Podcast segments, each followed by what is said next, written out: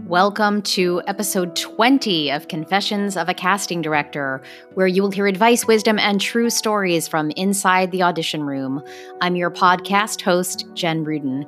So today's episode features the live recording from the May 20th free online parent session, which we are now calling Wednesdays with Jen. We meet every other Wednesday via Zoom, and our next chat is Wednesday, June 3rd at 2 p.m. Eastern Standard Time. You can sign up at Jen Rudin Casting. Yesterday, we had a very informative and lively chat with my friend and colleague, Natasha Madalana, the founder and president of Take Three Talent Agency. If you couldn't Zoom with us yesterday, enjoy the chat with Natasha, all about agents here, and thanks for listening. I'm Jen Rudin. I'm so glad that you guys are here for week 10 of our free online parent young actor chat. I am the very proud author of Confessions of a Casting Director, which is now also a podcast. And in fact, I've been taking these great weekly chats and turning them into podcasts. So you can listen if you want to hear this again, or if people miss it, they get to hear it. So some of my exciting career achievements in the past 20 years, I worked on The Incredibles, I cast Brother Bear, Chicken Little, The Wild. These are the fun animated movies from my years at the Walt Disney Company, Meet the Robinsons, The Princess and the Frog. After 7 years at the Walt Disney Company, I opened up Jen Rudin Casting, and these are some of the fun projects that I have done in the animation world. Frankenweenie, Rock Dog, The Lorax, Peter Rabbit, the Numberlies for Amazon. And here are some of the companies where I have done casting work. So very soon I'll be able to announce the Netflix animated series that I've been working on for the past couple of months. They're going to do the press release in the next couple of weeks. So that's exciting. And since this pandemic has started, I have had over 200 students in my online Zoom classes since March. They are all at reduced prices, and we have been having a blast. So many young actors who are on this call today have been taking my classes. Here are some fun pictures from this week's past voiceover classes, including Natasha, one of your clients who is so good at Instagram, Adriella, that she said, can't wait for the next class. And then some happy young actors doing voiceover training with me in these pictures. So these classes are all continuing, and they tend to sell out really quickly. So I keep adding more. There's level 1, there's level 2, and level 3, all for animation. I've actually been focusing the classes on animation over the past week or so, just because it's the sphere I'm working in, and it's keeping us all really busy during the pandemic. So, definitely go to Jen Rudin Casting to sign up. They're really fun, and they're really small. They are limited to 6 people only, so that everybody gets a lot of time to work on their scripts. Feel free to book a session today, and you can do that now on my website. And today, special guest, my friend and colleague, Natasha Madalana, the owner and founder and president of Take Three Talent. There she is, folks. So she's got a really lengthy bio, which we're going to hear more about in our chat. I'm going to stop the share, and I'm going to admit all these other people into the waiting room. So if you guys are just joining us, I'm so happy to have Natasha here. We're going to try to keep this really organized. I have my own questions to engage in this conversation, and then at the end we will open it up for more Q&A. And I ask, if you've just joined our meeting, to have you all please mute your audio. And off we go. So in preparation for this meeting, I actually reread the Agents and Managers 101 chapter in Confessions of a Casting Director, because I was like, I know the answers to some of these things. Natasha, I view the relationship between a casting director and an agent to be sort of a lifelong collaboration of communication and trust and conversations and good news and bad news and all the things that happen in our relationship. Just tell us, what is the difference between, what does a talent agent do? Because everybody knows what a casting director does at this point. What is the role of the talent agent? Yeah, I mean, to second what you said, I believe that the relationships that we have with agents, managers, casting directors, producers, et cetera. It's sort of like this symbiotic reciprocity, and that seems to be, you know, the key term that I use very often. But what does an agent do? By like sheer definition, an agent is added to your team to procure you work opportunities and negotiate those work opportunities for you. And also, agents are licensed, bonded, franchised. We are regulated in such a way that we are really legally the only person that is supposed to be, or the only entity that is supposed to be representing an actor by way of procuring them work, not representing them as a whole, but actually submitting to casting directors and getting you auditions. I feel like I always like to say it's sort of like the buyer-seller, right? So like, I'm the buyer, I'm the casting director, and today I'm casting for, you know, African-American boys age 8 to 12 for an animated series, right? So I'm buying technically. And by buying, I mean, I'm looking to hire and I'm going to set up auditions. So I always like to say that if the agent is the seller, the casting directors are the buyer, right? And so what do you think about that? Is that a crazy way to talk about the relationship, or does that make sense for you? I think it's pretty fair. It's always, for me personally, like using the word seller, it's sort of like, feels as though we're selling people. And in technicality, that is the case. Like we are, you know, to my agency, every actor, whether they're a child or an adult, they're sort of our product. So if I owned a bodega and I had like a section of apples and a section of oranges, you could, I guess, put it, you know, keep it down to the sheer fact that like some of you are my apples and some of you are my oranges. And yeah, so I mean, I think that's a perfectly fair way of saying it. It's just sort of hard to consider people as items to sell. It totally is. And I just feel like it's an easy way for me to explain that like you're seeking to get them employment and I am hoping to give them employment. Yeah. If that makes sense. So I'm in an elevator with you and I say, hi, I'm Jen Rudin. I'm an award-winning casting director and author, and I'm from New York City and was a professional child actor. What's your elevator pitch about you and Take Three? Wow, that's a good question. About me, well, I started in the industry over 15 years ago. Started working at Radio Disney and then over at MTV in the press department. So I have like a very strong working knowledge of working with actors, performers, talent in general. And I started Take Three shy of 13 years ago. And Take Three is an across the board, a mid-sized agency who represents talent across the board in TV, film, commercial, voiceover, theater, print, comedy, and packaging. So, and how did you start the agency? Had you worked as a talent agent before? Because listen, most of you know, if you read the introduction to Confessions of a Casting Director, I was an assistant at Innovative Artists, which is a very large talent agency, and really always think that it's great for people who work in casting to spend some time on the agent end and for agents to spend some time in the casting room. But how, did you just become an agent, or did you work somewhere else and learn the ropes? So I started at a print agency. Actually. Okay. Yeah. So I started with youth in print, and it was, well, like I said, I actually started at MTV, and then then I was working at Radio Disney. So I was working with talent for a really long time, for like almost 2 years at that point. I was the girl picking out the green M&Ms, dealing with like contract writers, dealing with Hilary Duff at the time, working with Jessica Simpson and Nick Lachey on Newlyweds. So that was sort of like my background. And then I sent my resume to a talent manager at the time who had just recently filled a position as an assistant. And she was like, you should, you know, reach out to this modeling agency. They're looking for somebody ground level. I went and started working with them. And I liked it. I liked working with the kids. I enjoyed the process. But what I was struggling with for a minute there was I lost my ability to be a part of something creative, and rather it was more visual. And, you know, again, I have nothing against print models. Like, they're great, and it was a fun experience for what it was. But I yearned for the opportunity to like really make a difference in people's lives, as opposed to, you know, walking into an H&M and saying, oh my God, that's my kid on, you know, on the billboard. That was fantastic.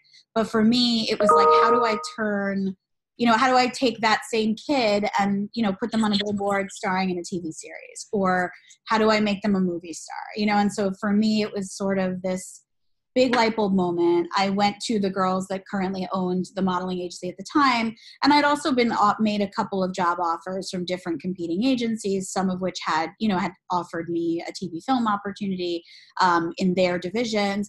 And I sort of was like, why would I? What for me, it made sense to, I'm a loyal person. So I went back to these girls and I was like, I want to stay loyal and I want to stay with you guys, but I also want to make us competitive. And so that's what I did. I basically said, I will start this from the ground up and we will meet every one of your models and we will see who has what it takes to do commercials. I mean, it literally started with commercials. And it was like, can we turn pretty people into commercial actors and how many of them can we flip over? And I spent, I would say about almost a year really building everything. You know, like the logistics of opening an agency are insane. It's unlike being a manager. You can't just like put a sticker on your front door, you hang your shingle and you are, you know, what you are. You have to get licensed, right? Yeah, we have to be licensed, bonded. You need a license from the Department of Consumer Affairs here in the city. You need to be bonded for like over $2 million. You know, there are a lot of, there's background checks, there's regulation. And then you have to be franchised by the union. So SAG-AFTRA, equity. So it was a process and it took me about a solid year and a half to do all of that alongside meeting every single kid on our current roster and seeing what I was working with. And I think I ended up with about, of like 400 or 500 kids that the agency had at the time, I think I ended up with about 8 that were actually viable in the other world. And did you split off from that other agency to form Take Three, or was it a shared? Take Three was initially, the reason it was called Take Three is it was initially the 2 ladies that owned product model management back in the day. Oh, right. Of course. Yeah. So it was like me basically saying, I'm throwing down my shovel. I want to try and do this. And them sort of saying, we know nothing about this world. We don't really have interest, but like, if you're going to keep our business afloat and keep things running, then like, by all means, go for it. And it was supposedly like it was a 3-way split of a new company. And little by little, I would say by like year 3, the first of the 2 sisters that owned product basically bowed out. She was like, she had kids. She decided that she wanted to start a family and focus on that and leave the industry altogether. So she was gone. And then the other one stuck around for a couple more years until a lease was up. And she was basically like, she didn't know anything about the Take Three end of things. Take Three really was my baby from inception, but it was sort of like this unspoken shared thing that was going on. But yeah, it was about 5-6 years ago. It was about 6 years ago now that she just basically washed her hands of it as well.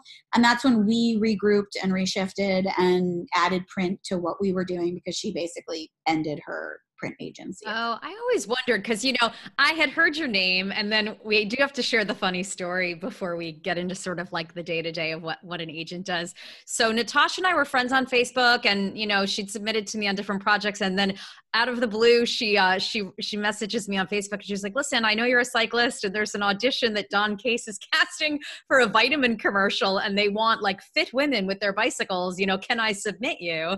And of course I was like, oh yes, of course, you know, once an actress, always an actress. So I go with my beautiful specialized, you know, designer road bike. I go to this audition at Don's.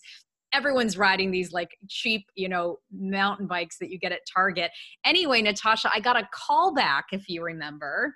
I think you even had me on hold for the shoot dates. And I go to the final audition and we're outside riding bikes. And like, I like wasn't pretty enough, skinny enough, modelly enough.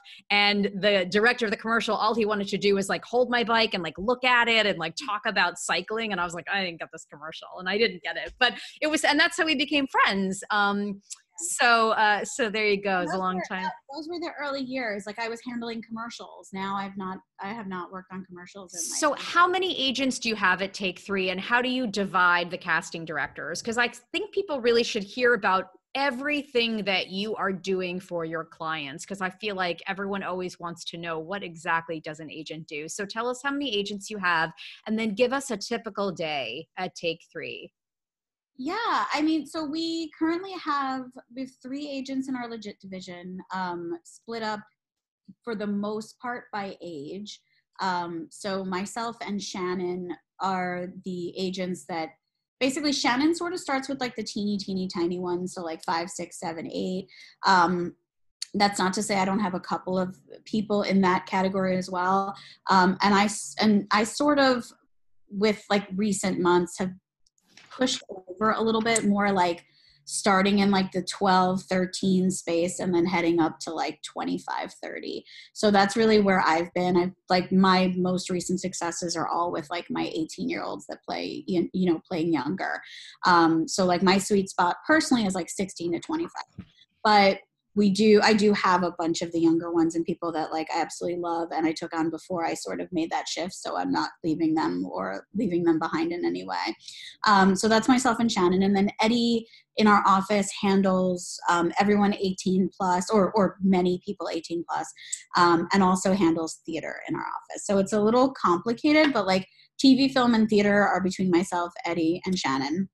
Shoshana, Catherine, Amanda, they are our commercial voiceover, like group of individual agents, and they're all really fantastic. And also they have interesting splits amongst themselves. So, Shoshana mostly handles adults and Catherine, does a combination of both. But Catherine's our queen bee when it comes to voiceover. Totally. Yeah. We have a relationship too. She's fantastic. And she's actually been with the company. She started as an intern. That's another thing that I've always tried to do with Take Three is like, we really are homegrown in the people that represent our actors. I don't hire someone to be an agent because they have 6 months experience in another agency or they just came out of college. Like we really force them to do the internship period. Then there's sometimes a part-time period and then there's a full-time period. There's an assistant period. Like we make sure Catherine's been with us like nearly 4 years now. And she only really got agent status just about shy of a year ago. And I have to say, that's such a great thing about having your own company, because needless to say at Innovative Artists, I was going to spend a lot of time on that assistant desk before somebody either went on maternity leave or left the business to go work at, somewhere else. It was just it was slave work. And I really talk about it in my book. I think people need to understand what talent agents do. So now let's sort of move into what's a typical day. And let's do it sort of pre-corona, and we'll talk a little bit about sort of, I want to get into social media and technology and how that's affected our business, but I just want to hear like, what's a typical day like at the breakdowns and what do you do? We get in the morning. We're literally on breakdowns first thing. So it's like coffee breakdowns. We are making sure that we're popping everybody into anything that pops in, and breakdowns is open all day long. So I would say for me personally, I start with whatever comes in the morning, and then go to my emails. So sometimes we have this running ongoing joke in my office, and I will show you this so that it sort of gives perspective. There are 36,000 emails in my inbox at the current moment. And that's like on a really slow day. So I fly through emails. I answer anything that's somewhat urgent, or I forward the things to my assistants that they can answer. And then sometimes I have phone calls. So either those are strategic phone calls as far as like an actor asking to have a conversation about a particular project or about their career, or, whatever it is that they're looking for. So sometimes I'll do one or two of those calls a day, or I'll try to do two of those calls a day. And then we oftentimes during normal times, about 3 to 4 days a week, we would meet new clients at the same time. So, you meet them in the afternoon? Is it like? Yeah, typically after school. I mean, again, it depends on the age. So if they're over 18, then we'll meet them, somewhere between like 1 and 3 o'clock. I'm like a afternoon, evening girl. I'm not a morning person. So you're not going to get the same thing you're not going to get the energy from me at like 10 a.m. where like Eddie in my office is raring to go at 7 and like he's done at noon. For me, I've just been so used to working with kids and taking meetings with kids that, like, I sort of had to figure out when my, like, most alert space was. And for me, it was always 3 to 6. So we take our new talent meetings from 3 to 6. We schedule them, we go through them. If they're self-tapes, because we were doing sort of a combination of both, taking meetings in person. And then if there was someone that was either out of state or someone I was like, I'm not 100% sure I'm ready to bring them into the room and spend 45 minutes with them. You know, we would go through self-tapes, and then give feedback. I'm signing contracts all day long. So anyone that we do move forward with, I'm like physically having to sign, although SAG-AFTRA has just made an amazing, finally has added things to DocuSign, which is, oh my God, they are like, and it's like, don't get me started about Screen Actors Guild. Like, I'm all for the union. They finally have a working website, but they have been so antiquated over the years. It's just insane. And even the contracts they merged. I mean, yes, I can go on for this for years, but yeah, I mean, they merged like over 10 years ago, it feels like at this point, and we still have these two separate contracts, and we're killing paper and killing trees and using paper like it's nobody's business. So finally, due to the coronavirus, that is one amazing thing that has happened. I no longer have to physically sign contracts, so it's going to be a lot easier. However, it is more work for the assistants. And you know, when you're signing a new client, is it a 3-year contract? It's a 1-year contract. It's a 1-year contract. Yeah, SAG-AFTRA, so agencies that are franchised by the union, I can't speak for every agency, but the ones that you know are regulated by the union, we always have to start with a 1-year contract. It's sort of that that time period that sort of that helps an actor and an agent see if they're a good match. It's a short period of time, you know, in terms of representation, in terms of career, but it needs to amount to something. So whether that is, you know, you're getting a couple of auditions and you're feeling good about your representation, or, you know, maybe you're not. Maybe after a year, you're just like, I've been sitting on someone's shelf. Again, the apples and oranges reference, you know, sitting in the store shelf and nothing's happening and nobody's picking me up and nobody's buying me. And I don't think that my agent is pushing me hard enough. So at the 11 or so month mark, we typically reach out to an actor and we're like, you know, we've loved working with you. We're really happy with the results. And this goes both ways. Like, obviously, we're submitting you and we're pushing you, but if people aren't biting, or if you're like not in a category that, you know, is currently, you know, hot, you know, maybe you're in that like weird 12, 13 to 16 space that we all know is really difficult. Mm-hmm. So in those situations, I personally am really nice, you guys. So like, I will ride out the wave with you. I love how Will is shaking her head. It's true. Like, I'll ride out those awkward waves. I've done that with my kids for years. You know, I'm sure you guys, or many of you might know Quinn McColgan, who was on Jen's podcast a couple of weeks back.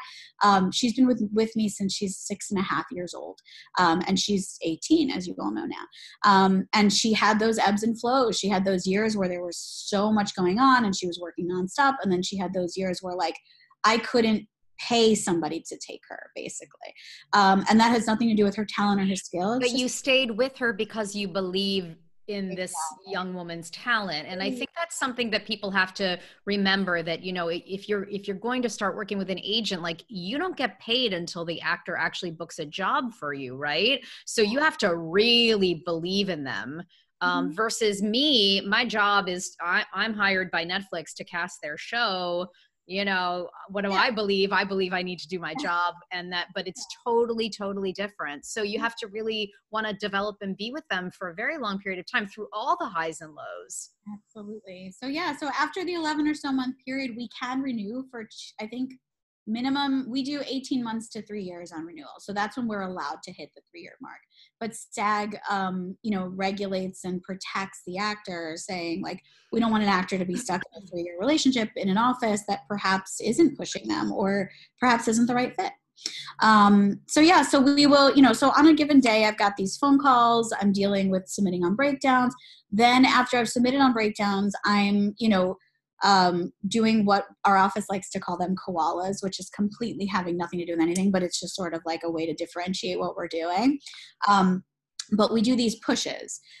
So we go on breakdowns. We then narrow down, like, of the 7 or 8 projects that I might have worked on in the first hour, which ones of them do we have really, really strong, you know, options for? And then we send emails to casting directors like Jen. And we, you know, we very politely say, hey, would you check, you know, take a look at my submission for this project? I really feel like of the 6 roles you posted, we have like 3 major winners for the first 3 roles. Would you check them out? So our time is used both, you know, pushing buttons and submitting you into the package, but then also pushing to casting directors. And in some cases, some casting directors are super old school and they're like, call me, I don't do this over email. And then others are, you know, going to go through your packages over email and then get back to us and let us know who they might want to see for the role. And then of course, we get the appointments that, you know, come in after the submissions happen. And so we put out those appointments through the office. That's not my personal job. I have these amazing assistants who handle sort of the paperwork aspect of it. But once the appointments go out, you know, we are glorified schedulers. So we're the ones getting your email saying, but wait, I have a 3 o'clock class here, or I have a doctor's appointment I completely forgot to tell you about. So we move things around and we get you confirmed to casting, and we try to do that as effectively and efficiently as we can. And do you do that if somebody has a manager? Is that where a manager can come in handy? Because can't the manager also call the casting director and move the time? You know, that's really interesting that you say that. So I would think that would be a good thing for a manager to do to make your life a little easier. It works a little differently. I mean, there are some casting directors that don't want to communicate with managers if they've communicated with agents. Like they're sort of like, well, who are you and why are you calling me randomly? Sometimes we also like, it gets confusing or like complicated for us because some, you know, if somebody goes and changes something, but we've confirmed it, it does make it complicated. So I prefer personally that a manager doesn't do that. But if there's like a really complicated, like if there's a question or a request for a script, or if there's something that I just like don't have the time to go figure out, if a manager is able to do that, if they have their own relationship with casting, like I don't mind that. So do most of your clients also have managers? I always feel like you're very hands-on. You don't need a manager with Take Three because you're actually going to get Natasha on the phone when there's something to be talked about, as the woman I worked for at Innovative used to say. Please, exactly, yes. Please don't try to get me on the phone when there isn't something to say. Except but yeah, you know, it's really, really interesting that you say that because I think that what I've struggled, it is a struggle, you guys, like not in a bad way, but what I've struggled with is there are so many managers I really do like and enjoy working with. Like, let me be really clear about that. But our office, I don't know if it's just our office, but we've, like even with Quinn, for example, like it took me many, many years to convince Noelle to be okay with adding another person to her team. And her mindset was very much like, well, what do I need to pay an additional 10% for? Like, you answer my text messages, you pick up my calls, you are available 24/7, you show up to my premieres, you're doing everything that I could need.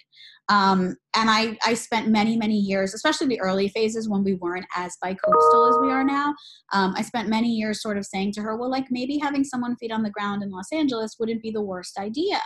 And she would just be like, I feel like I don't need it. And I feel as though, and I see a few faces that are in today's chat might agree, I have most of my series regulars do not want a manager. And I don't know why. That's so interesting because I always feel like my feeling is you know, when there's something to manage, that's a good time to get a manager. When you're out in LA and you're on the show and there's fittings and there's table reads and Natasha's in New York and I'm in LA working on my show, maybe it's nice then to have somebody to manage it all, right? Manage my wardrobe and my hair and all of that things. But sometimes it can overcomplicate, especially on my end when I really want to make sure that an actor gets feedback for a retape, right? Mm-hmm. And I'm like, here are the notes. Yeah. Let me tell them to you. And sometimes there's too many cooks.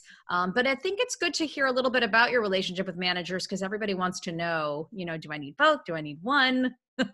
Well, I mean, legally speaking, here's how I always answer it to parents. It's like, logistically and legally speaking, you don't need anything but an agent. That's the truth, like the honest to God's truth. You don't need to pay double commissions. It's not a necessity. But I tell every actor, like everybody is And the truth of the matter is that there are some actors on our roster who truly feel like they don't get enough hand-holding. They don't have direct access to their agents. Like, and not just my roster, but I would say in general, like I've heard from so many different parents. One of my kids actually at a recent premiere for an HBO show, the mom actually sat me down and she's like, so I'm being bullied into getting a manager. And I was like, bullied? And she's like, it just feels weird. Like I go somewhere and all the parents say, wait, you don't have a manager? Like, what's wrong with you? And then she sort of had to like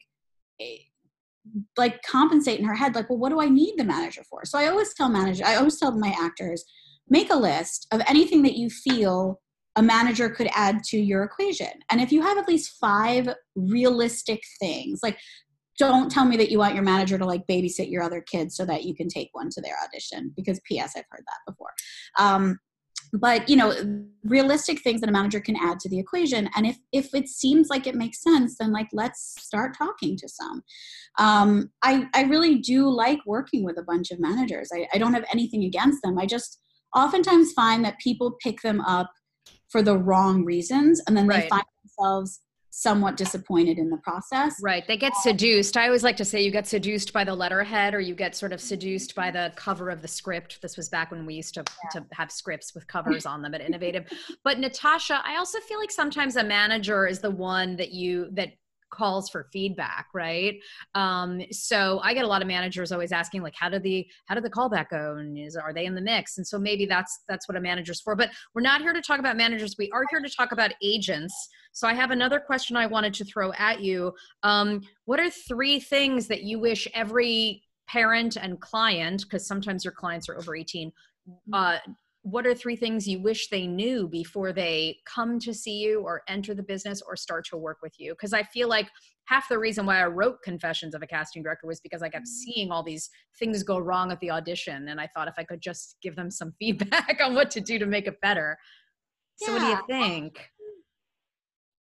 That's a really great question. I wish I had like an exact, hopefully I'll have some sort of answer to this. Things I wish you knew. I mean, I wish you knew that it's not a perfect science. There's no, there isn't a specific ladder. I was doing a Take Three talk that we do weekly with Matt Glassner, a casting director I work with yesterday, who I love, a great associate.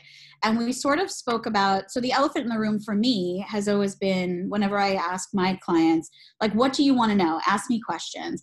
And the biggest question I get is, how do I leave co-star land, whether that's a kid or an adult or whatever? How do I leave co-star land and become guest star level actor? And I then sort of flipped the script and asked Matt the exact same question, like, how do you guys see that? And I think, unfortunately, it's like, there is no full trajectory. There isn't a, like, you know, if you get through step A, you make it forward to step B. And then if you get through step B, you get to step C.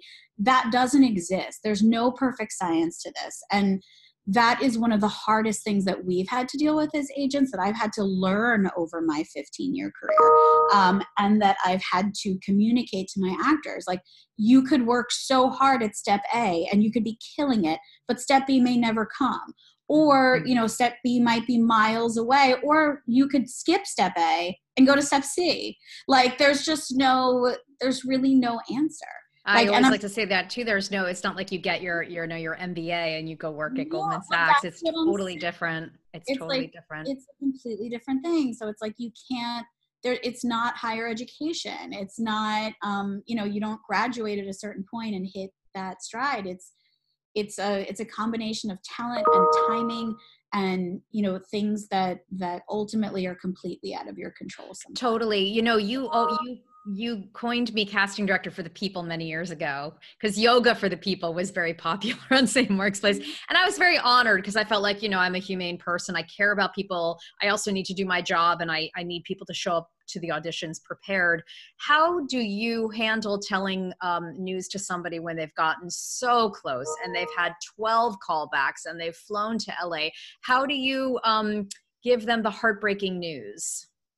Well, I want to hear about the great news, but let's start with the tough one first. I mean, the heartbreaking news, I'll never do it over text message. Let me be really clear, because a lot of my clients text back and forth with me, and like I feel like it's really important that they know that I'm like in it with them and I'm feeling all the feels. So like I will either get on the phone with you or Skype with you, you know, so that's number one. But I typically, you know, I'm a big believer, like if I believe in you and others are believing in you and you're getting into these rooms and you're getting these callbacks and these tests in LA, like you say, I'm a believer of it's not if, it's when. And I always sort of say that, like, this wasn't the one.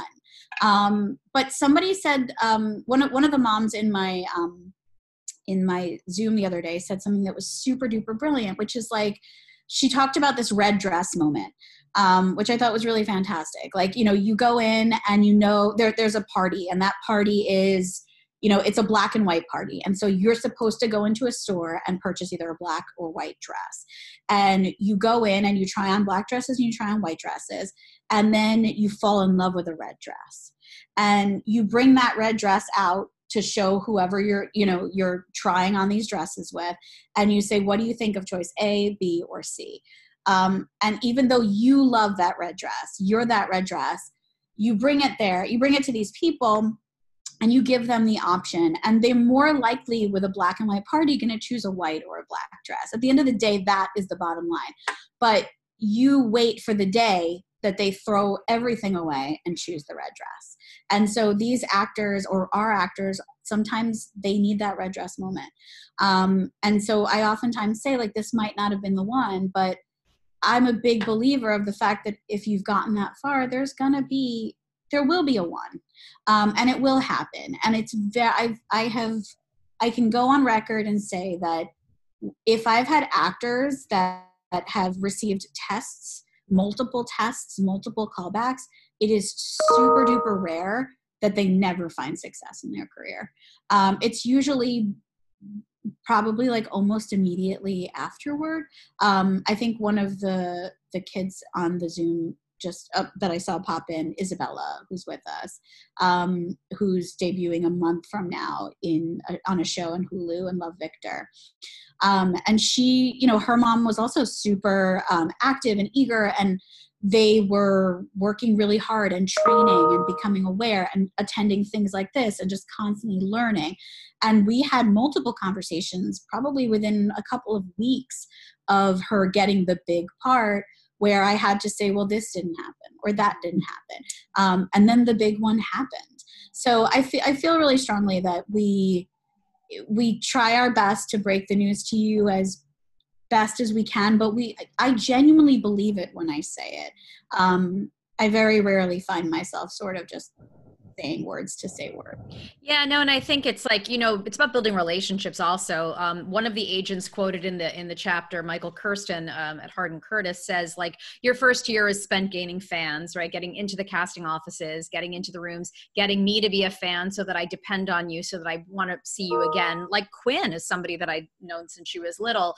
And the time will come, and casting is sometimes about timing. Speaking of timing, we do have a bunch of fun questions coming in, but before we're not going to really mention, we'll talk a little bit about COVID and what we think is going to happen, you know, when we can get back to real life. But do you want to talk a little bit about social media and technology, Natasha, because I wanted to do an entire podcast episode about social media, but I actually think we'll do one of these Wednesdays with Jen about social media. So I have a chapter in Confessions, Don't Tweet Us, We'll Tweet You. Mm-hmm. And technology can be used for good and for evil. I hate when I see an actor post on Facebook or Instagram, like, here I am at Nickelodeon, had an amazing callback, hashtag young actor, hashtag this. I'm very happy to see that people are having auditions, but I also feel like we have to be so careful, because to me, if I'm a parent and I see that this actor has gone to Nickelodeon, but my child didn't go, and they seem like they might be seen, like, it's just, I feel like social media should be used when there's something to announce. Like my book, when the pre-order page came up on Amazon, that is when HarperCollins told me I could announce my book. I kept it quiet for months and months. So what do you suggest? Do you have people at the agency that guide people on social media, do's and don'ts? We do actually have one of our employees, her name is Josie. So she's our press person at Take Three. And she's really fantastic at like putting together great announcements for our clients' projects. Again, when we're allowed to make those announcements. So I don't know if you see our Take Three social media, but we post multiple times a day. We're always, really positive, shouting out all of our clients' successes. We find that just makes them really happy. For a while there, it was very sporadic and we weren't, keeping to it like every single day. But then I'd get all these like tons and tons of emails from parents going, well, you didn't announce my thing. And like, but you didn't announce that thing. And so we had to sort of decide that like either we were leaving the announcement game altogether or we were just going full force into it.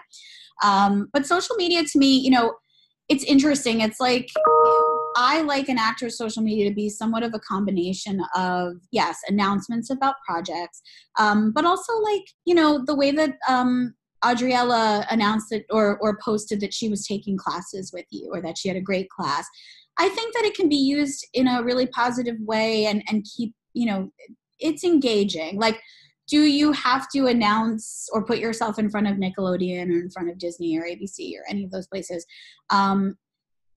It feels a little braggarty. I could see what you're saying. I think it's really just like find really creative ways to keep engagement, because that's a big part of the social media game. It's like, how do you engage your viewers? How do you keep them coming back for more? But like, I would prefer to see kids do like really fun, especially specifically to kids, but do like zany things, create your own content as opposed to, Willa, for example, who is eagerly watching us. Who we love. Who we absolutely adore. I think she posted something with like a jacket on and all, like, I don't even know what it was, but it was like the cutest thing ever. And all of a sudden she popped out of, like, she looked like she was like a midget. She popped out of it and like all of a sudden she was like this like full grown human being.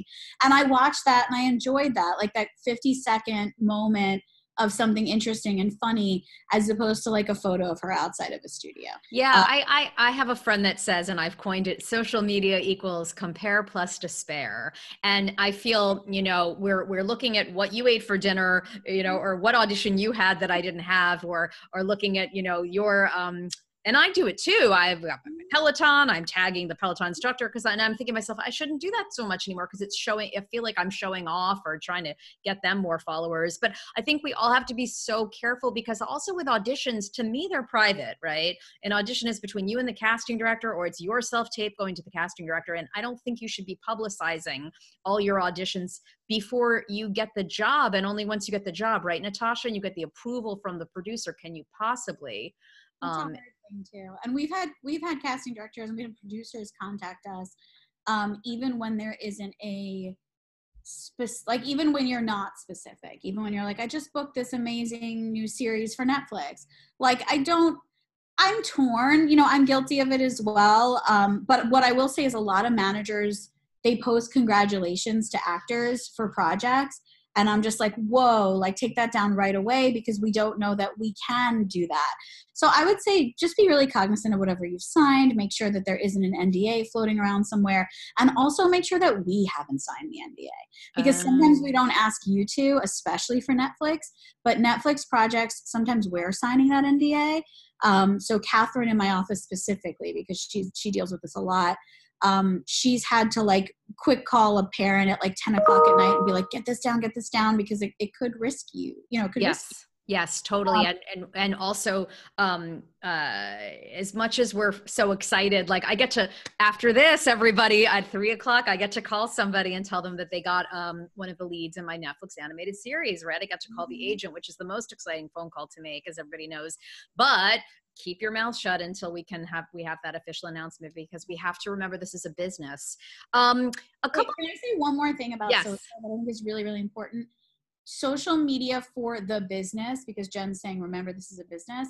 You guys are welcome to have a social media account that is your private social media account that is not shared amongst the world and is specific to your family and friends. And you can have any sort of opinion you want in the world that you want to post there. You can post whatever ridiculous videos, you can make whatever ridiculous comments you want. But for me, most importantly, what just like gives me fear and concern is if you're a child, for example, like this is a real example. We had a client once, a little boy who was, and when I say little boy, he was like 13.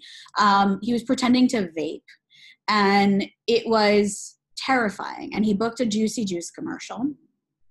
And he didn't announce that he had booked the Juicy Juice commercial, but they decided to just do a quick perusal of his social just for, like, you know, giggles. And they saw what he did, and they contacted us, and they revoked the booking and said, we can't be aligned with what's going on here on this social media. So you have to be so careful that, like, a joke might be a joke to you, and it might be funny to your family and friends. But when you use social media publicly, you risk things like that happening. And then we also have had the flip side. We've had clients be cast by Disney, be cast by Nickelodeon, and then have had what they call, I don't know if you know about these, Jen, I'm sure you do, but they do social media audits, like actual audits, where they fly through an actor's social on every platform. So not just Instagram or Facebook or Twitter or Snapchat or whatever, any place that they can find you in the internet universe, they find you. And we had a client who had a pending offer for a series regular, and they were sending them to the final approval stage. And I got a frantic phone call from casting, an executive producer, and the writer of the show saying, oh my God, your client has, like, a pose. She's an African-American girl. She's in her, like, early 20s, but she was playing 16 on screen. And she had reposted 4 years ago, had reposted a silly video of somebody using the N-word. Meanwhile, she was African-American herself. She posted it. She didn't think anything of it. They found it. They freaked out, and they were like, this videos are like, our choice has gone to the top of the line. If they get this audit back, you won't get the offer. So, like, run fast, run furiously. And we didn't even know where it was. Like, they weren't like, here's where it is, page whatever of this particular social. It was like, this happened in the audit, find it and delete it. And it's really scary because it could have lost her. I mean, the Juicy Juice thing went. It was gone. There was no fixing it. These stories are incredible. Did this girl, did she find it and take it down? She found it and she took it down, but it was like something she had posted 4 years ago. So it was, like, buried deep, but they find it. Yeah, I love these. This is so great, Natasha, and I think we are going to have a social media conversation and further. As we're starting to wrap up, you know, we're in COVID now, and I hope it's going to end soon. What's the process for meeting new clients? Is now the time for people to reach out, or should people wait until the world starts up again? And what is the process to try to get in touch with you? Everybody feels differently about this. Like, I'll be completely honest. And I mentioned this on my very first Take Three talk, like 6 weeks ago at this point. I decided that I was going to utilize my time. You know, every office is different, and some offices are too large to do this. So they've had to lay off their, you know, employees. They've had to furlough them, all the fancy words of the year. I decided, instead of doing that, you know, to cut some salaries, but utilize the assistant's time, my other agent's time, to dig into our submissions folders that were in the tens of thousands at that point, and run through and watch tapes and consider actors. I think the key thing here is that if we do say, yes, we'll watch your tape, and we do consider representing you, and then we make you the offer, it's sort of important, because remember I mentioned that 1 year contract and the paperwork on it all. It's important that you look at that 1 year very differently right now. It's important that if we hand you a contract and we started as of May 1st or June 1st or whatever, that you realize that come June 1st of next year, chances are you might have only been, I mean, again, this is hopeful, that you might only have about 4 to 5 months of actual representation from the agency in terms of being able to procure you appointments and get you in rooms and get you opportunities. So for me, it's sort of like, I'm not going to hand you a piece of paper unless you fully understand that it needs to be sort of a year from the point that life reopens, as opposed to a year from the paper. Right. No, that makes total sense. Now, do you work with people who live in different states? I mean, obviously Quinn and Noelle live in Delaware, and now I think with self-taping, it's like no big whoop unless you can. We just do.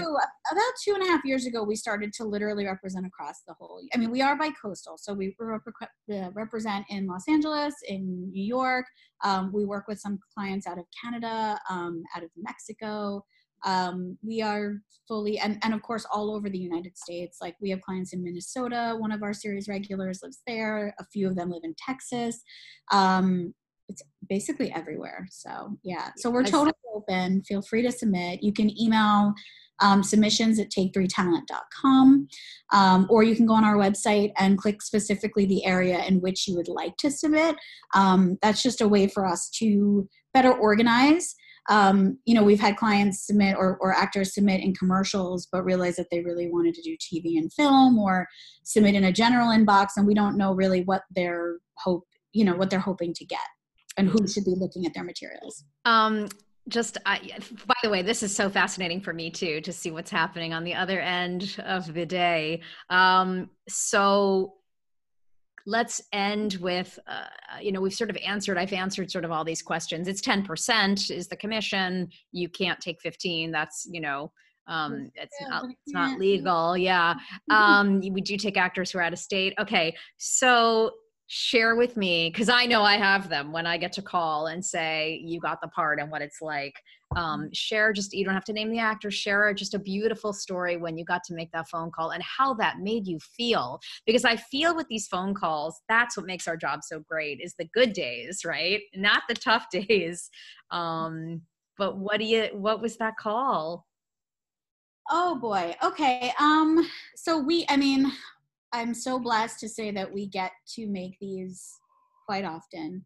And so there are so many, but I think a story for me, and again, this is just like my personal thing, is a couple of years back, about a year and a half ago, I had started that like 18 to play younger space. I decided to just like throw my shovel into that world. And I did, and I brought in an actor who was the definition of don't judge a book by its cover. He looked like a skinhead, you know, again, just being completely forthcoming. And I remember him walking to my room, walking to the office, and myself looking at my assistant and sort of saying like, what have we done here? Yeah, exactly. That very scared, very afraid moment. And he opened his mouth and he did his monologue, and I was just dumbfounded with like the raw talent that was coming out of that moment, that minute. And he left the room thinking he completely bombed the audition with us. And I was so speechless. Like, I literally was like, thank you so much. It was really nice meeting you. We'll be in touch. It was so shocking to me that I didn't even have that initial like, yes, I want you. I need to work with you. Like, I'm obsessed with you moment. We later called him, decided to start him with the agency. And what makes the story really beautiful is that he really, and this is rare, you guys, like you usually need money to get into this business. That's honestly the God's truth. He was so dirt poor that there's like, you use the word dirt poor and then take it down 2 notches. He had left his hometown in Rhode Island, was sleeping on people's couches, couldn't afford to finish college, like so many different aspects. But the greatest part of it was like, he basically was honest with me, and he was like, I can't afford to do anything you need me to do. I can't get professional headshots. I can't take classes. Like, you're going to need to like help me. And I was like, okay, sure. Like, I believe in you that much. I'm going to do this. So quite literally did it. I went to H&M. I picked up a gift card for $150. I literally called him in my office. I said, you can't go into an audition dressed the way you're dressing. This is what we're going to do. He was crying. You know, he was just like so emotional. He was so grateful. He went and he bought his audition clothes. I then called the casting director, Matt, who I interviewed yesterday. And I was like, hey, this picture is garbage. I mean, it was literally a picture. He was 20 or 21 at the time, and the picture was from when he was like 15. And it was like not a headshot. And I said, I know this picture is garbage. You need to meet this actor for this short you're doing. And I knew I'd have to start with something really small time. And he was like, Natasha, the producers and the director are going to be in the room. And I was like, you don't understand. You need to do this. And he was like, I heard the breathing on the other side of the room, on the other side of the call. And I was like, let me put it to you this way. If you hate this guy, you never have to take my call again. Wow, I love that. Yeah, I'll take the challenge. Yeah. So he did. Approximately 30 seconds after the actor walked out of the room, I got an email with the actor's name in the subject and a star emoji in the inbox, in the body, and that was it. I love to send those too. said. That was all that had to be said. About 2 days later, I get a call saying, we're giving him the part. Meanwhile, it started with, he was completely wrong for it, but we're giving him the part. And I was like, well, and I guess he was kind of right for it. And that started with that. That associate, Matt, then went over to work with another office who was working on The Sinner. He then contacted me and said, this actor would be really good for that. I would say over the course of a 6 to 8 month period, this actor went from his first co-star to his second co-star to a heavy recur on Divorce to... a guest star on Chicago Med. And at every step of this process, I was like, okay, you've made $1,000. You're going to get real headshots. You've made $8,000. You're going to, get an IMDb profile. You've now booked 3 things. You've got to get a reel. So it was like this beautiful gradual thing. He then booked a show at MTC, a theater show, an off-Broadway show. And I got a phone call. It was about 9 o'clock at night, about 3 days into, or about a week into rehearsals in the show. And I get a phone call from Carbon Cuba's office in Los Angeles. It was 10 o'clock at night my time. And they were like, we're going to be making him the offer to star in the next Lena Dunham series on HBO Max. And I couldn't stop crying. Wow, that is, and I... Yeah. And I think he couldn't stop crying. When I called him, he was like, you're kidding me. It's a joke, right? Like, you're messing with me. And it was just the most amazing moment, because you go from building somebody who literally has nothing and bringing them to this point where he couldn't have afforded a shirt on day one, and now he can afford to buy half of Los Angeles shirts. So it's like a really incredible moment. Yeah. And I think that's a really nice, way to end, because I think that's shows, taste and character, and also what we started with this conversation, Natasha, about trust between the casting director and the agent, that you have that relationship with Matt to be able to say, listen to me, trust me, right? And that is what, makes my job great when I have agents like Natasha that I can trust and talk to, who aren't going to bullshit me, sorry for the kids on the call, and waste my time. That's a great story. And we really, And I want to just, we do have to wrap up because we could go on for much longer. That's a beautiful story as we all keep moving forward, pursuing our dreams, because at the end of the day, I feel on good days, I am making people's dreams come true. And I'm sure you feel that way too.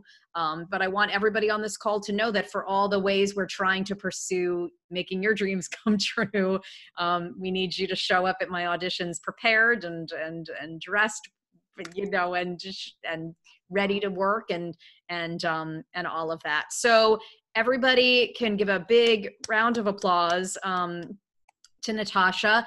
I'm so thrilled because it's so great to hear what you do, because it makes my job also, now I get it a little bit more, since I never did go the agent route and all. So Natasha, thank you so much.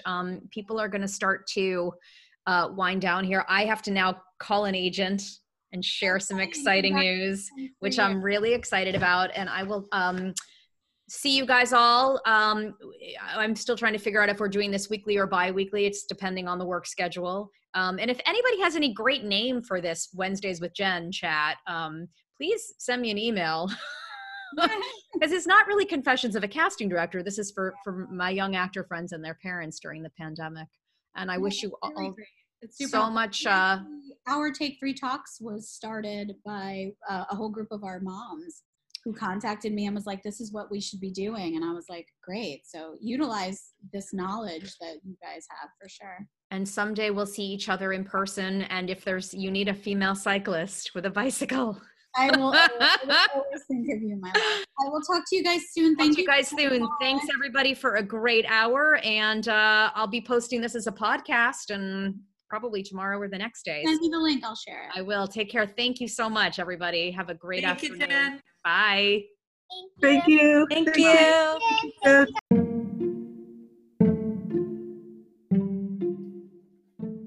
For more episodes of Confessions of a Casting Director, go to jenrudincasting.com/podcast, or wherever you get your podcast fix. And please subscribe, rate, and review, and tell your friends about our show. We've got a bunch of fun online classes for young actors in voiceover and animation, TV acting analysis, and monologues at reduced prices during the pandemic. So you can check them out and sign up at jenrudincasting.com/classes-coaching. And if you love this show as much as I love doing it, please consider supporting us with a contribution to keep our show going. You can contribute at jenrudincasting.com/podcast and support us through Patreon or PayPal. Thanks for listening.